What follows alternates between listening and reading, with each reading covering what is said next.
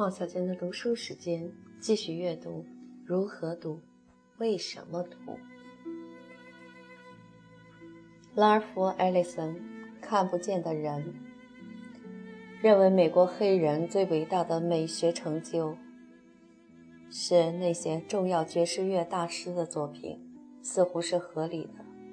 这些人包括路易斯·阿姆斯特朗、查理·帕克、巴德·鲍威尔。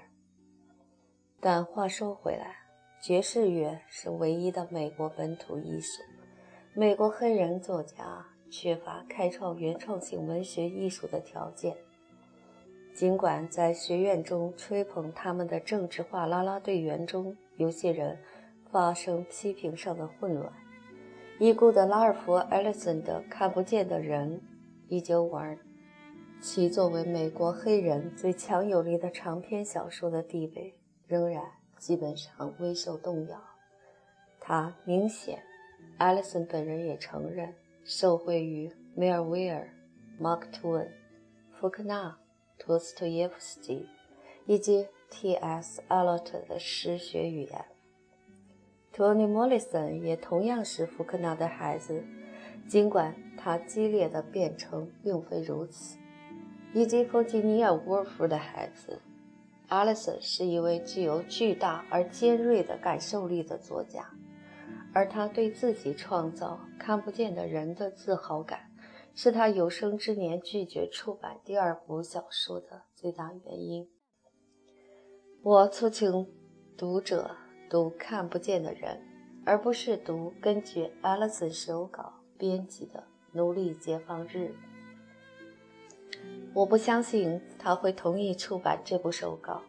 他曾不止一次地问我：除了亨利·詹姆斯，可有任何美国长篇小说家曾真正创造过第二部杰作？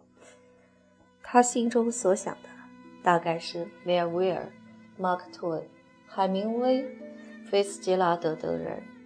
而如果我向他提出一些候选人，那会很不得体。所以我没提。然而，他非常清楚福克纳。福克纳在其伟大的早期曾创造了喧哗与骚动、我弥留之际、八月之光和亚沙龙。亚沙龙。福克纳身为南方白人，面临很多文化压力，但都不像艾利森在生命最后二十五年所苦恼的压力。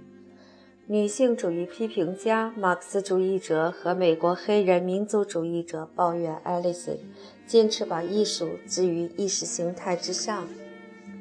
这位拒绝论战的小说家，部分地遁入他巨大的尊严里。有大量文章责备艾利森和他的叙述者兼主人公看不见的人。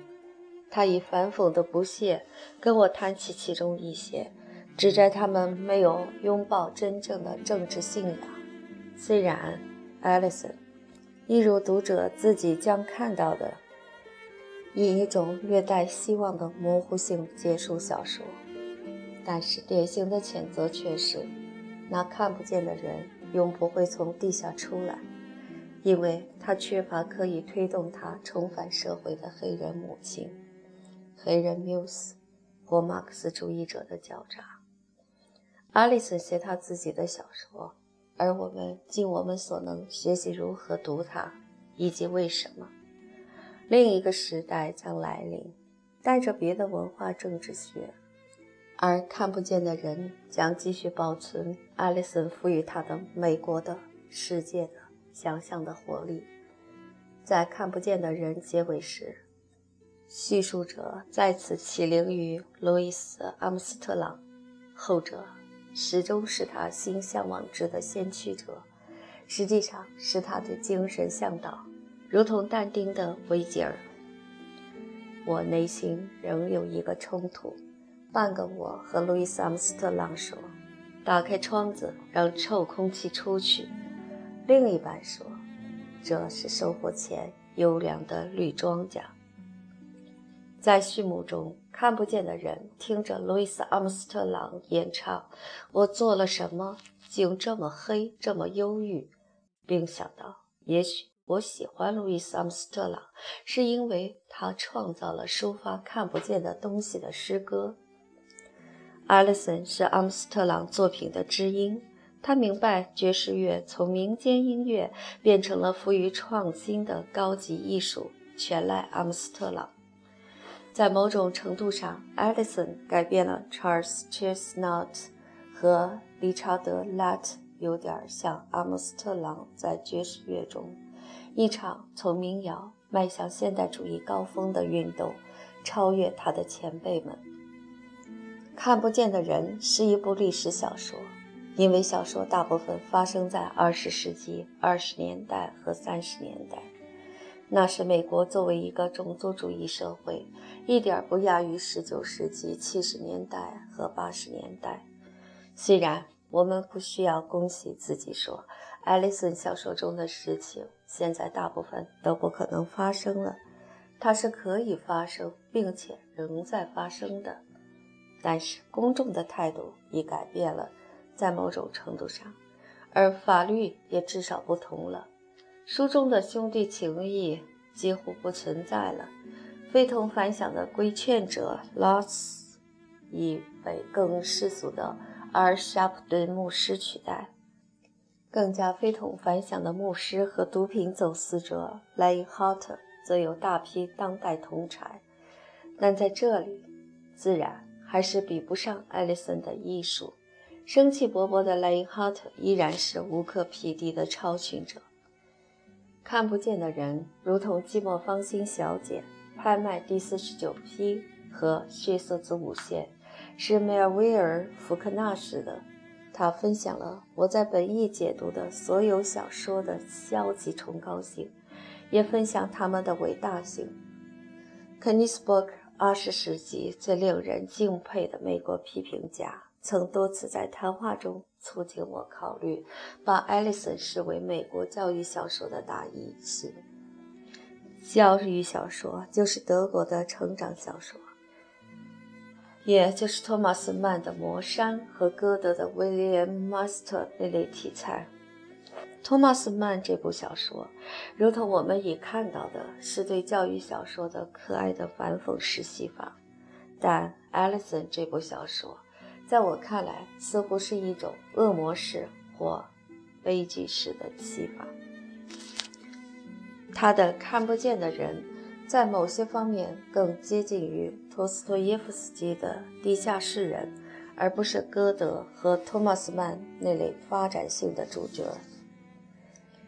阿里森自称马尔洛、T.S. 艾洛特、海明威、福克纳和托斯托耶夫斯基是他的文学祖先。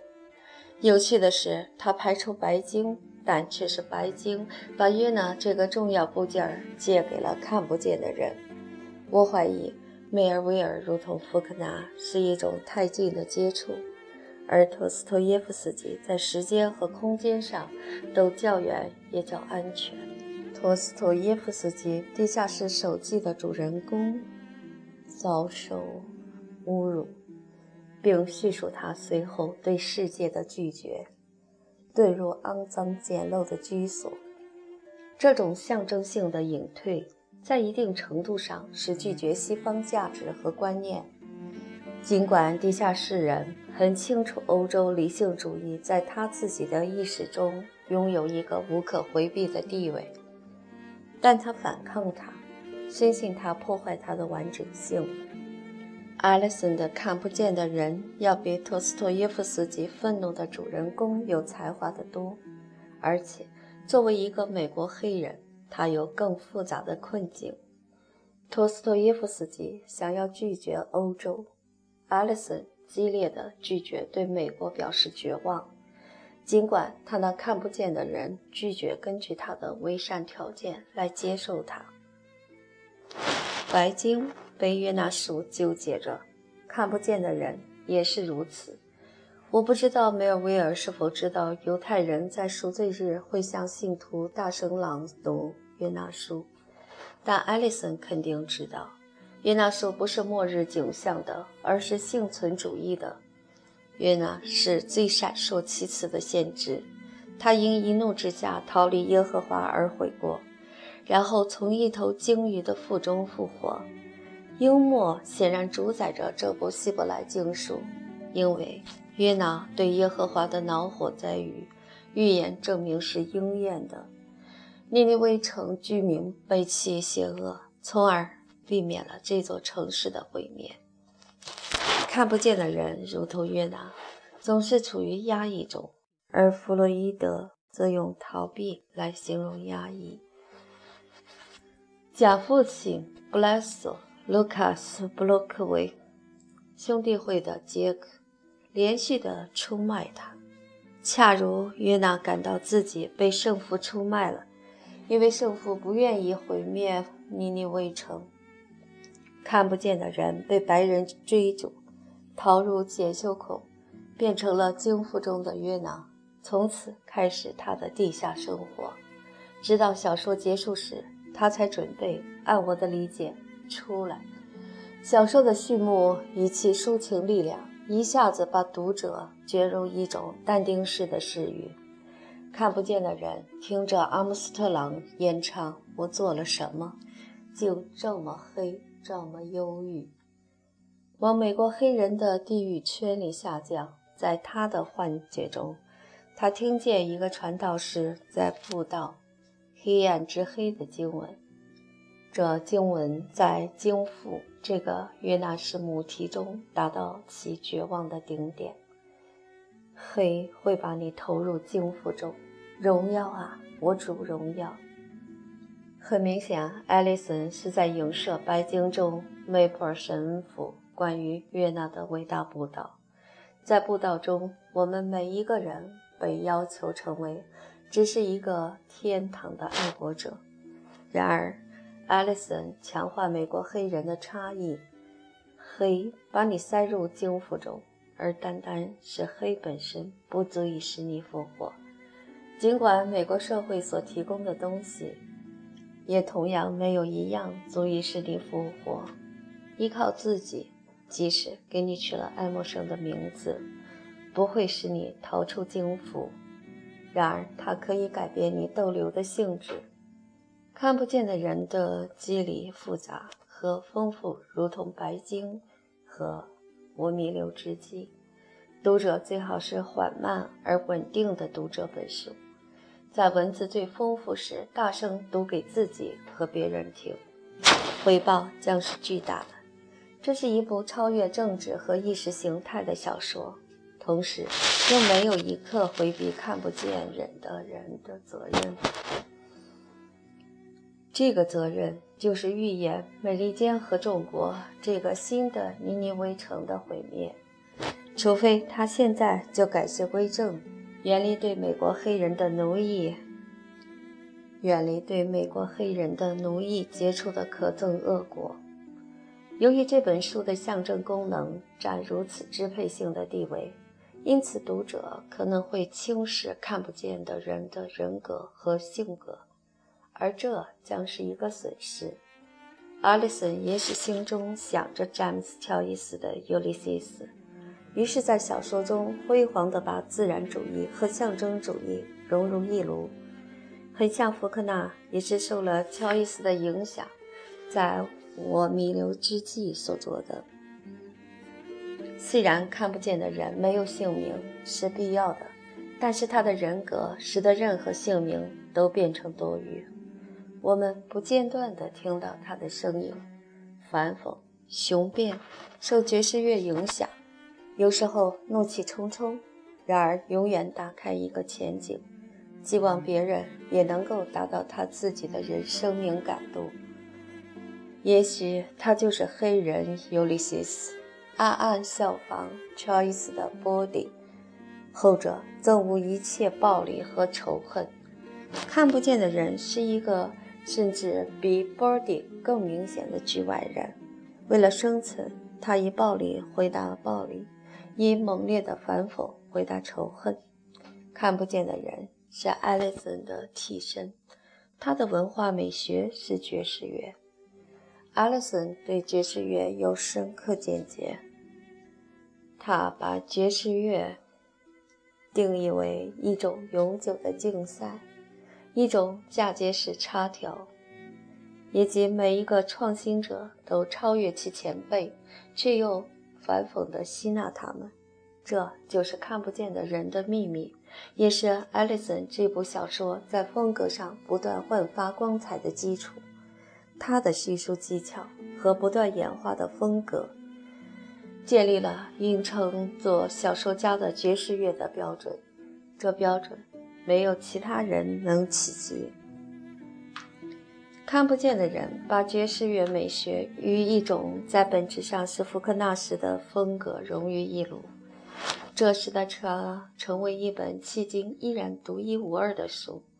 尽管托尼·莫里森最接近于艾利森这种合成法，有一种微妙的复调贯穿于看不见的人。叙述线索清晰，但有一种别的东西频频与他作梗。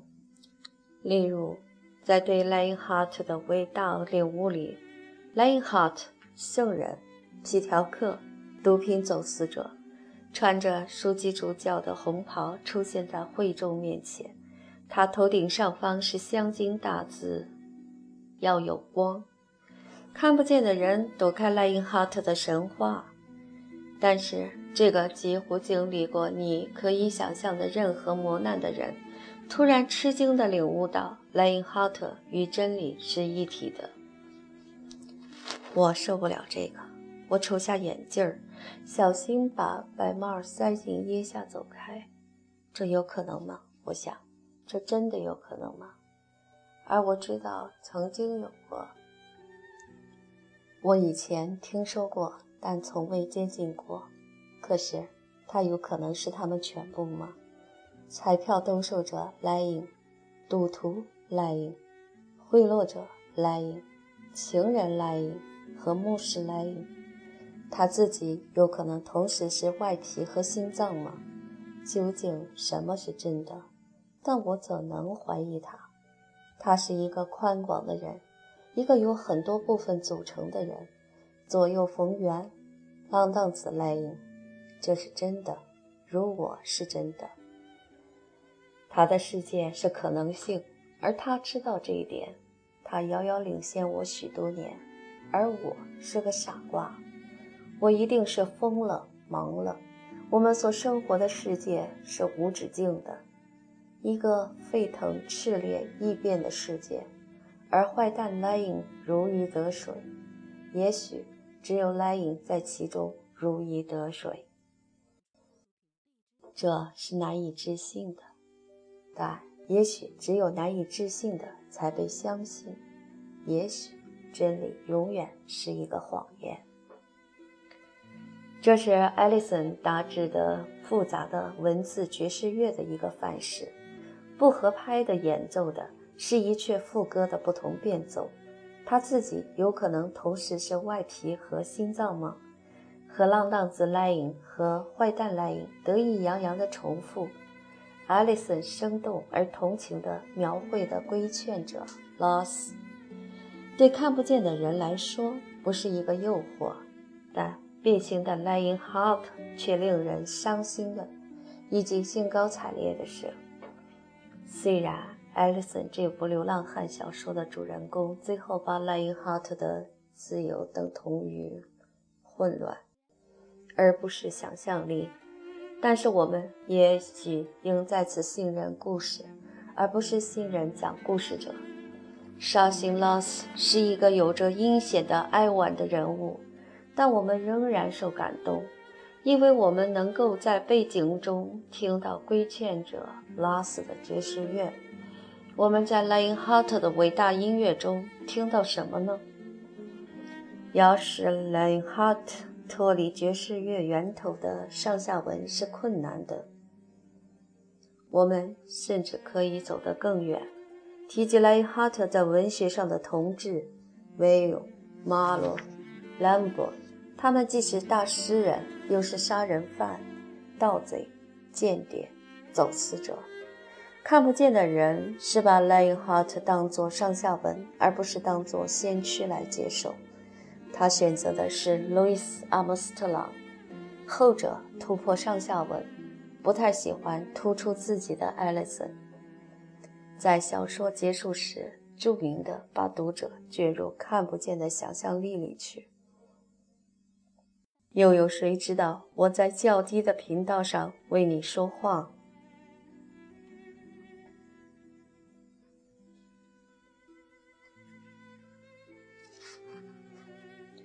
托尼·莫里森，《所罗门之歌》。生于1931年的托尼·莫里森，最广为人知的作品是他那部抒情性的幻想小说《宠儿》（1987）。但我仍然更愿意把《所罗门之歌》（1977） 视为他迄今最重要的成就。虽然他仍未超越他，但是他正全力以赴地写作。因此，我不想贸然预言他最后的声誉。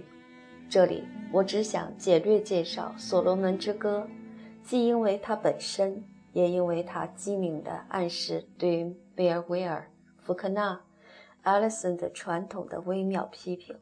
他自己也加入这个传统，尽管是谨慎和迫不得已的。而这与一位自称是美国黑人马克思主义者和女性主义者的作家的作品倒是相称的。然而，文学传统选择真正的作家，甚于真正的作家选择文学传统。此外，托尼·莫里森的风格和视域也缭绕着某些弗吉尼亚·伍尔夫美学的余味。这全都，我认为有益于莫里森。《所罗门之歌》的主人公奈瓦尔·戴德追求可见性，这显然是艾丽森的主人公的逆转。在看不见的人之后四分之一世纪问世，这种逆转既有得也有失。莫里森是一位值得嘉许的、有着巨大抱负的小说家，他冒很大的艺术风险。奈瓦尔接近于他的替身。他异乎寻常的大胆，他是如此孜孜不倦地求索他家族的真相，以致他实际上必须被视为厄运拥抱者。本章所讨论的六个主人公中，迄今只有两个有常规或真实的姓名，这绝非偶然。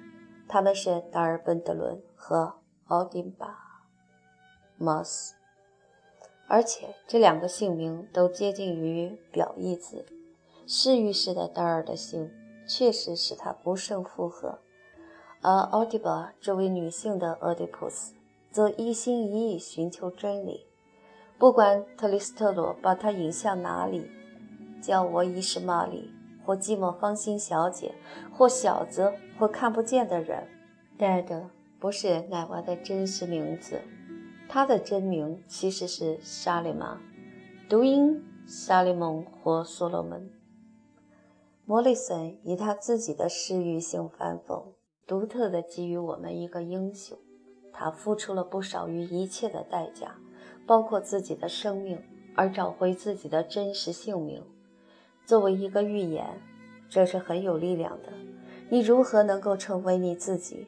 除非你清除了别人对你的误称。小说家本人原名克洛埃·安东尼·沃尔夫德，在还是大学本科生时，他把安东尼改成托尼，做自己的名字。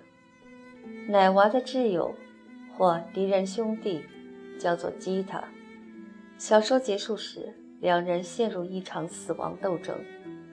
然而与吉他不同，奶娃在精神上获得救赎。他寻回了家族历史、个人真相和一个英雄式的神话，也即他祖先所罗门沙利玛飞回非洲不是乘飞机逃避奴役。莫里森有不可思议的幻想天赋，我觉得在《宠儿》中这种幻想天赋变得铺张，但在《所罗门之歌》中，从美学角度看是适度的。读者。而这是莫里森的技巧，永远无法真正弄清楚现实与幻想在奈娃的故事中发生冲突的界限。故事开始时，一名任职保险公司代理人的黑人男子，在婴儿奈娃出世前一天展开自杀式的飞行尝试。奶娃四岁前一直吃母亲的奶，也是在四岁时，孩子明白到没有协助的飞行是不可能的，于是他失去对自己的一切兴趣。奶娃断奶后陷入闷闷不乐的激怒中，他不可能的父母，贫民窟房东 m c a n Dad 和精神错乱的 Luce 为此饱受痛苦。恰当的说，青年奶娃 Dad 综合了父亲的贪欲和母亲的唯我主义。他模仿 Hamlet，把 Hagar 他的 Ophelia 刺激至疯狂，冷酷地拒绝他。而由于哈格尔无法忍心杀死奶娃，所以他自己最终死了。奶娃曾徒劳地竭力要在贪图金钱上超越父亲，之后开始另一次求索。这次求索正是《所罗门之歌》的主要力量所在。他跑去南方找祖地沙里玛，在那里，一个令人诧异的干瘪老太婆瑟西。向他讲述他家族的真正历史。这次回到沙里玛，带来了一次卡尔克式的变形记，不过却是颠倒过来的变形记。奶娃痛苦而缓慢地达成他真正的内在形式。在这里，莫里森出色的戏仿福克纳的著名传奇故事《熊》。在那部小说中，艾克·麦克斯林初步学会了打猎。奶娃经历了同样的成长仪式，差别在于这是一个黑人版，目睹一只被杀的狸猫的活心脏。莫里森的主人公经过这次转变，找回了他真实姓名所罗门，然后狂怒地跃向他与吉他的最后死亡决斗。莫里森能够。以如此丰富的社会现实主义来维持他的象征主义预言，使得幻想似乎只是日常生活的另一个版本。这是非常难得的。重新找回自己的所罗门拒绝继续做看不见的人，而是学会把自己交给空气。于是，他也像他的祖先一样，乘着空气飞走。史乃娃的神话具有说服力的。乃是莫里森纯然的活泼文笔和他对他所有各种传统的融会贯通。莫里森在谈到《所罗门之歌》时，以他那融合各种意识形态的论战式热情坚称，他的读者必须问的，应是社群的问题，而不是个体的问题。读者作为叙述者问社群所问的问题，读者和声音都站在人群中，在人群内拥有特殊的亲密和接触，但不拥有比人群更多的特殊信息，使我们大家都处于同等地位的平均主义。读者、小说的人物、叙述者的声音，对我而言反映了飞行和悲悯的力量。以及反映了黑人宝贵、富于想象力，却又是现实主义的目光。他们不管怎样，曾一度不把这目光所神幻化的东西或人神幻化。歌本身包含这种对传奇性人物所罗门的奇迹飞行的不动声色的评估。莫里森显然是在告诉我们，为什么应读《所罗门之歌》。但是，孤独读者如果不问自己的问题，而是社群的问题，又如何忠实于自己呢？你可以辩称，如果你愿意，应该为使自己社会化而读。可是，应由谁来决定被神话化的东西或人是否应被神话化的？莫里森似乎是要辩称，一个黑人的目光是可以同时神话化和不神话化的。在这种超越合理性的断言中，我听到一种绝对化的意识形态，所以我回到我在本书开始的论点：为服务于任何意识形态而读，等于根本不读。幸运的，早期的莫里森仍未体现时代的精神，而《所罗门之歌》依然是如何读和为什么读这种求索的一剂刺激物。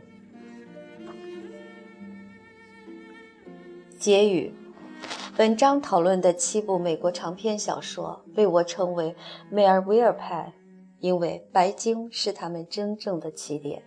诚如 D.H. Lawrence 指出的。《白鲸》是一部美国末世论小说，是一种展示美国民族及其命运的灾变式诗语。福克纳、维斯特、品清、麦卡锡、艾利森和莫里森，全都是梅尔维尔的孩子。尽管品清回避梅尔维尔的遗产，莫里森则变成《白鲸》中一个隐藏的部分，牵涉的不只是鲸鱼的白色。而且是把美国黑人排除在梅尔维尔的公开视域之外的那种精神失常的白色。读者也许会问：读《我弥留之际》或《血色子午线》，事实上，读所有这些后梅尔维尔的末世论小说，可获得什么乐趣和自我增强呢？当长篇小说变得如此困难。还加上他们施予的这种消极性，他们是否仍能说服我们相信我们身上存在着某种实质性的力量？这个问题适用于现实最佳的美国小说，除了品清和莫里森，菲利普·罗斯精彩的《萨巴斯剧院》和沉痛的《美国牧歌》，或唐·德利洛黑社会的崇高的混乱。他们的灾难是否在一定程度上教我们如何生活，应该做什么？末日景象小说对读者有什么用？消极性可起到净化的作用，尽管要付出虚无主义的高昂代价。在白鲸结束时，梅尔维尔只留给我们大海的伟大裹尸布和漂浮的伊什玛丽，只是另一个孤儿。我认为，二十世纪美国作家没人达到比我弥留之际更高的美学成就。这是一部具有震撼性的原创性的作品，而震撼性正是用来形容这部小说对我的影响的最准确形容词。达尔本德伦是福克纳的替身，也是敏感的读者必须认同的人物。但是，达尔这位直觉天才。跟紧的那条向下降的道路，不是把他引向智慧，而是引向疯狂，成为无以复加的自私的父亲和全然没有爱的母亲的牺牲品。本德伦一家人为安葬母亲而做的远征，也许是英雄式的，但它变成一个密西西比末日景象，变成一场烈火和洪水的梦魇。《寂寞芳心小姐》是一部戏法，它必定会被誉为伟大作品。然而，其虚无主义腐味是自莎士比亚的一报还一报和特洛伊罗斯与克瑞西达以来举世无双的。拍卖第四十九批结束时，美国已所剩无几。我们只有一个选择：要么培养妄想狂，要么实行施虐狂无政府主义。艾利森的看不见的人是白人伪善和黑人末世论的幸存者，他暗示他将重返普通生活，但我们最后看见他时，他仍是一个地下室人。托尼·莫里森最有说服力的求索者奈瓦尔·戴德，已跟他的敌人兄弟恐怖主义者吉他陷入一场死亡决斗告终。经历这些原因依然是沃尔特·惠特曼的美国的害人消极现象。自我能得到什么样的帮助或扩张呢？我有意略过了末日景象中的末日景象——血色子午线。他那永不停息的暴力狂热，准确地描绘我们的过去，频频地代表我们枪支狂热的现在，无疑也预言我们血腥的未来。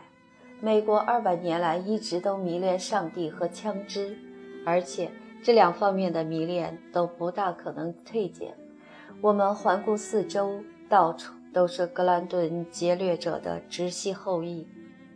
全副武装的雅利安人地方武装团队闯入儿童中心和学校的枪击者，炸毁联邦政府大楼的袭击者，科马克麦卡锡的切题性是绝对的。他是我们的屠杀和宗教狂热的悲剧史诗的河马。霍尔登法官一如他承诺的，将永远不死。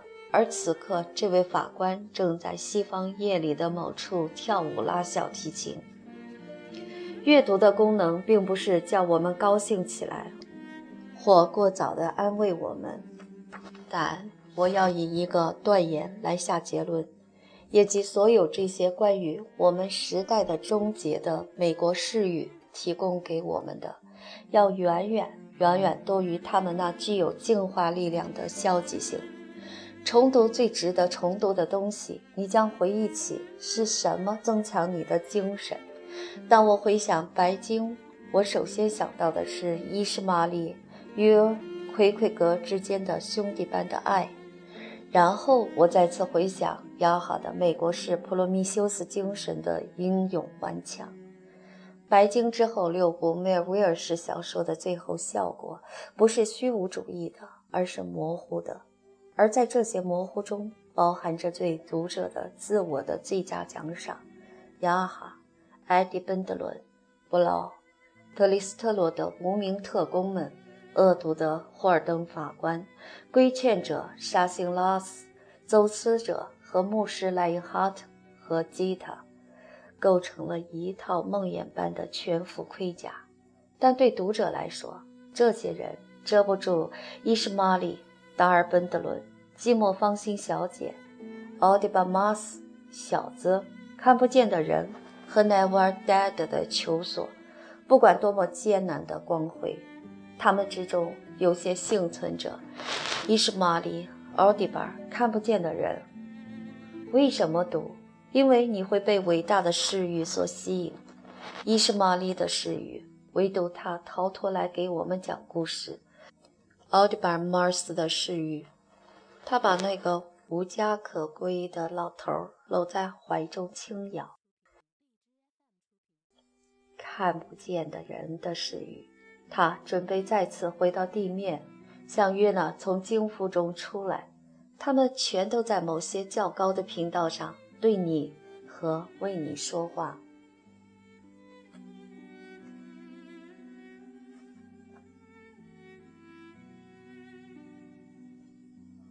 尾声，完成工作。塔尔丰拉比说：“日子短而工作大，劳动者慵懒，报酬丰厚，店主要求高。”塔尔丰拉比还曾说过：“你不一定非要完成工作，但你也不能随心所欲停止。”我第一次读阿布特犹太智慧书时。还是一个小男孩。虽然我对希勒尔和阿基巴的某些警句印象深刻，但却是较没名气的塔尔冯的格言给我留下永久的伤口。阿伯特构成一个添加的尾声，用来驯化米西娜。由教长朱达拉比在公元200年前后编辑的伟大口传律法书。约五十年后，这些先人智慧言论的短文成为米西娜的附件。此后到现在，它一直是这部伟大的拉比口传律法书的一个著名部分。阿伯特开始时刻意以一段威严但其历史真实性可疑的雄文，确认标准犹太教是一个持续的传统，从而把口传律法合法化。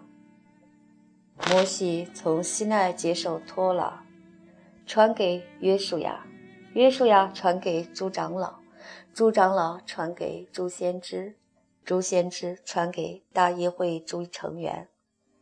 这说明三件事：慎于判断，广招门徒，在托拉周围筑起一道护栏。西奈是耶和华本人的代称，我们不知道西奈山在哪里。拉比们显然也不知道，这根本不重要。至于大议会，那也是神话。他似乎是指经文抄写者伊斯拉的追随者。伊斯拉本人也许是那位贡献希伯来圣经的伟大编纂者。这本希伯来圣经基本上就是我们现在拥有的希伯来圣经的样子，也就是从巴比伦流放带回来时的样子。不过，谁都不希望与善于判断的智慧争论，尽管广招门徒就造成问题了。而在律法书周围筑起一道护栏，在我看来似乎是一个坏主意。然而，阿伯特开篇这段权威庄严的文章依然是深刻的，不管是否令人信服。拉比们的犹太教，其标准化迄今已历时超过一千九百年，是一个其历史与基督教不遑多让的宗教。两大宗教都是公元七十年那场可怕灾难的结果。当时，罗马军团攻陷耶路撒冷。并摧毁了第二圣殿，也即希律一世的圣殿。当耶和华被逐出这最神圣的地方，他去了哪里？没人知道。我们也不知道圣殿倒塌前流行的犹太的宗教的各种形式之全部情况。那些在罗马特许下逃往亚夫内城的哲人，创办了我们现在仍称作犹太教的宗教。亚夫内本身在公元一三二年毁于烈火。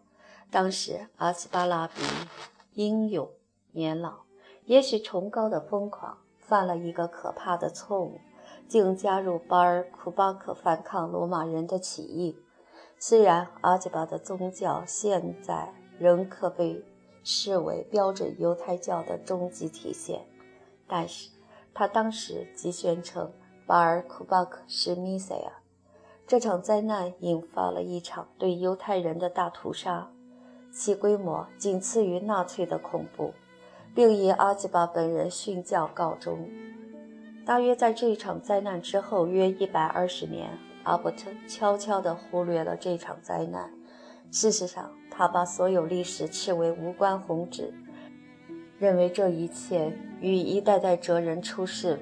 智慧得以长存的那条传统之链相比，全变得微不足道。第二圣殿没有了，亚夫内的学院也没有了，但那个标准传统的戏谱却安然无恙。唐纳德·哈曼·艾克森正确的所成的伟大的宗教发明已成正果。然而，我们现实与阿伯特相距差不多一千七百五十年。这个伟大发明是否仍会引起不只是古董的兴趣？尤其是在美国，这个犹太人、清教徒和天主教徒开始在我所称的美国宗教中混为一体的国家。这美国宗教乃是一种本土的国家宗教。我怀疑我们仍未开始明白它。回到我对塔尔丰拉比的兴趣。这种兴趣几乎占去我一生全部岁月。历史的讲，我们对塔尔丰所知甚少，尤其是当我们拿他与他的同代人阿基巴相比。阿基巴是一个如此强大和忠心的人物，以致我们仿佛认识他。但是塔尔冯被纳入这部蜡笔著作。因此，我们必须小心聆听他的言论，才能够对这位内在哲人有所了解。他在任何引起争辩的问题上，都极少同意阿基巴。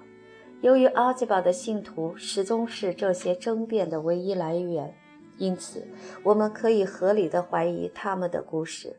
在这些故事中，塔尔冯总是落败。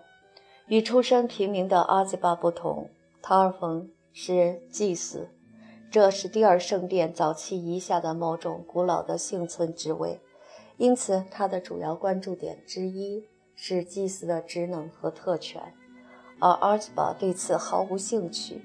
两位哲人的冲突点是一个引人入胜的问题，也即主观的假设与被认为是客观的事实对立的问题。塔尔冯以一种使我想起西格蒙德·弗洛伊德的方式为现实原则辩护。事实胜于意图是塔尔冯的主导思想，行为才是最重要的，不管行为是否出于我们的本意。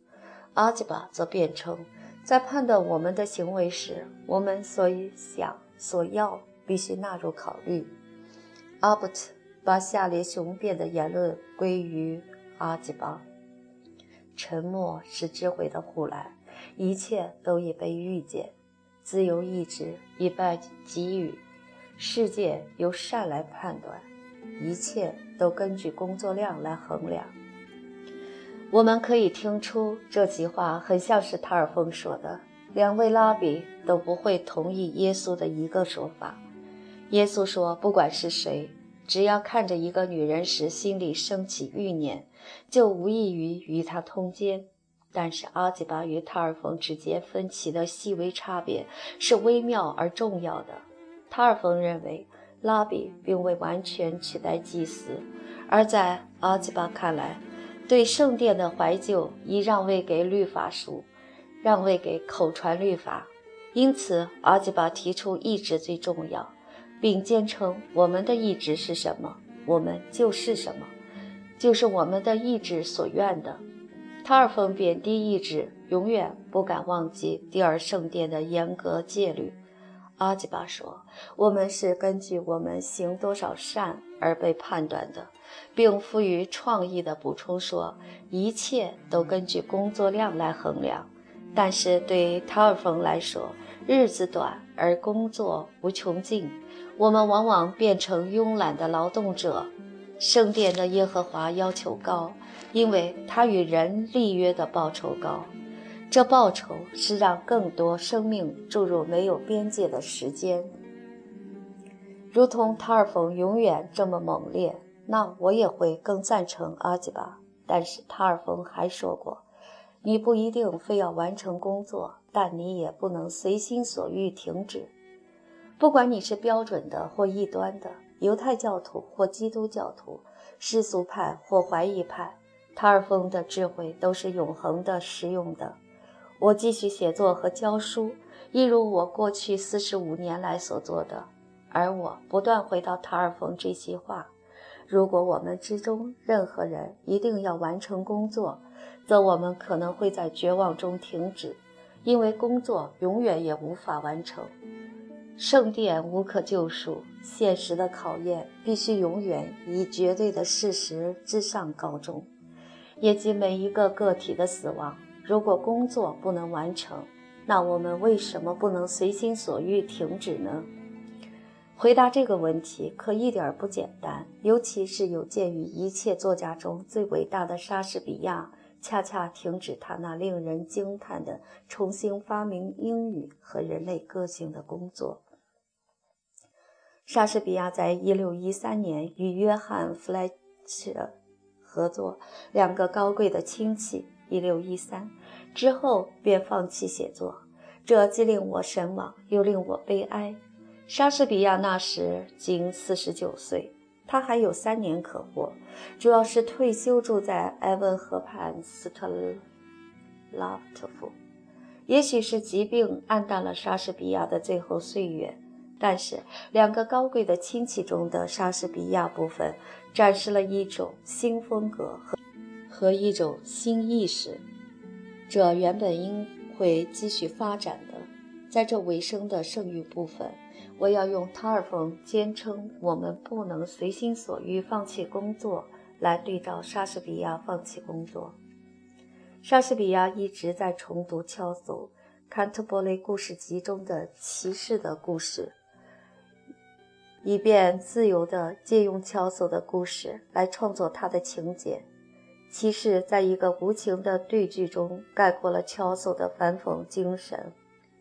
我的老朋友伊古乔叟研究专家塔尔波特·唐纳德森非常出色地译释了这两行诗：一个人保持泰然自若是一件好事，因为我们老是要准时赴我们的未约之会。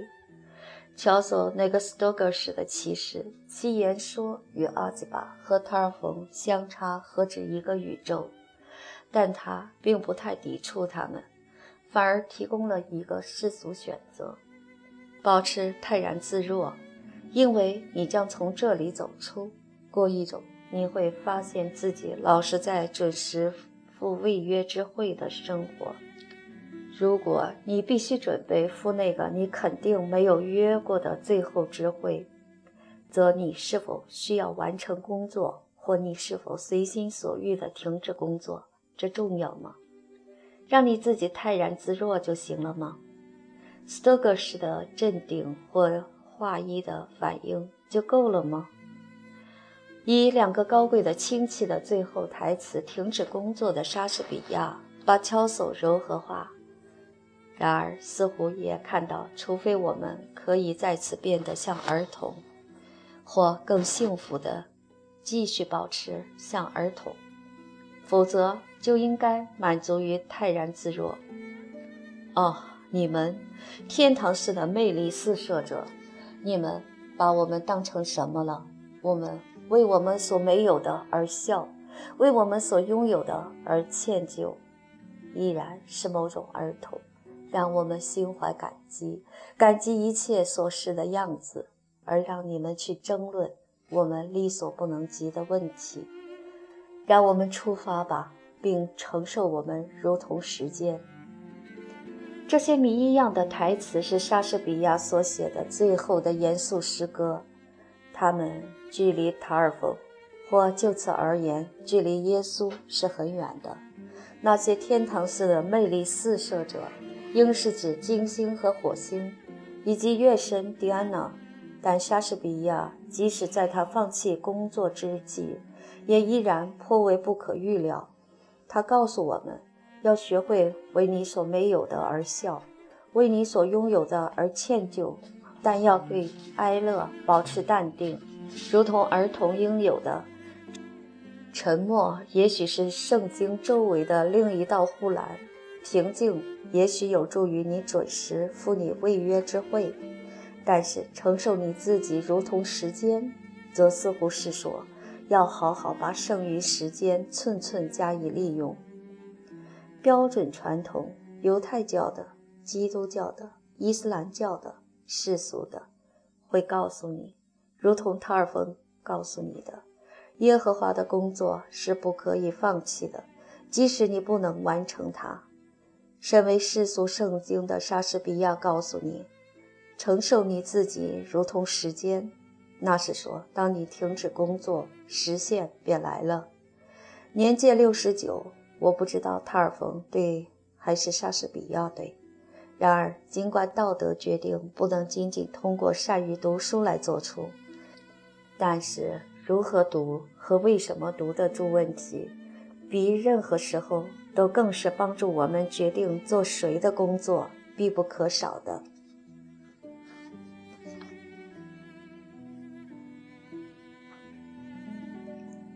译后记：大约三年半前，我读布鲁姆的《如何读，为什么读》时，心里就想，这本书很值得译成中文。半年后，出版社便来约译这本书了。我真是这种巧合。译文我通读了几遍，英汉对照校对了三遍，但还是不放心，所以同时请朋友邓宁丽小姐帮我做第四次英汉对照校对。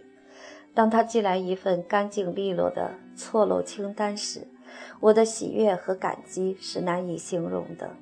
不用说。我要在此表达我这份喜悦和我对邓小姐的感激。译林出版社的陈叶小姐以前已编辑过卓译《卡尔维诺新千年文学备忘录》，因此大家在各个环节上都多了一份默契。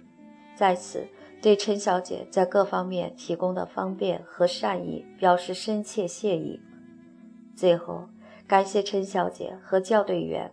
帮我纠正了很多错别字和提出很多有益的建议。译者，二零一零年十一月十九日于香港。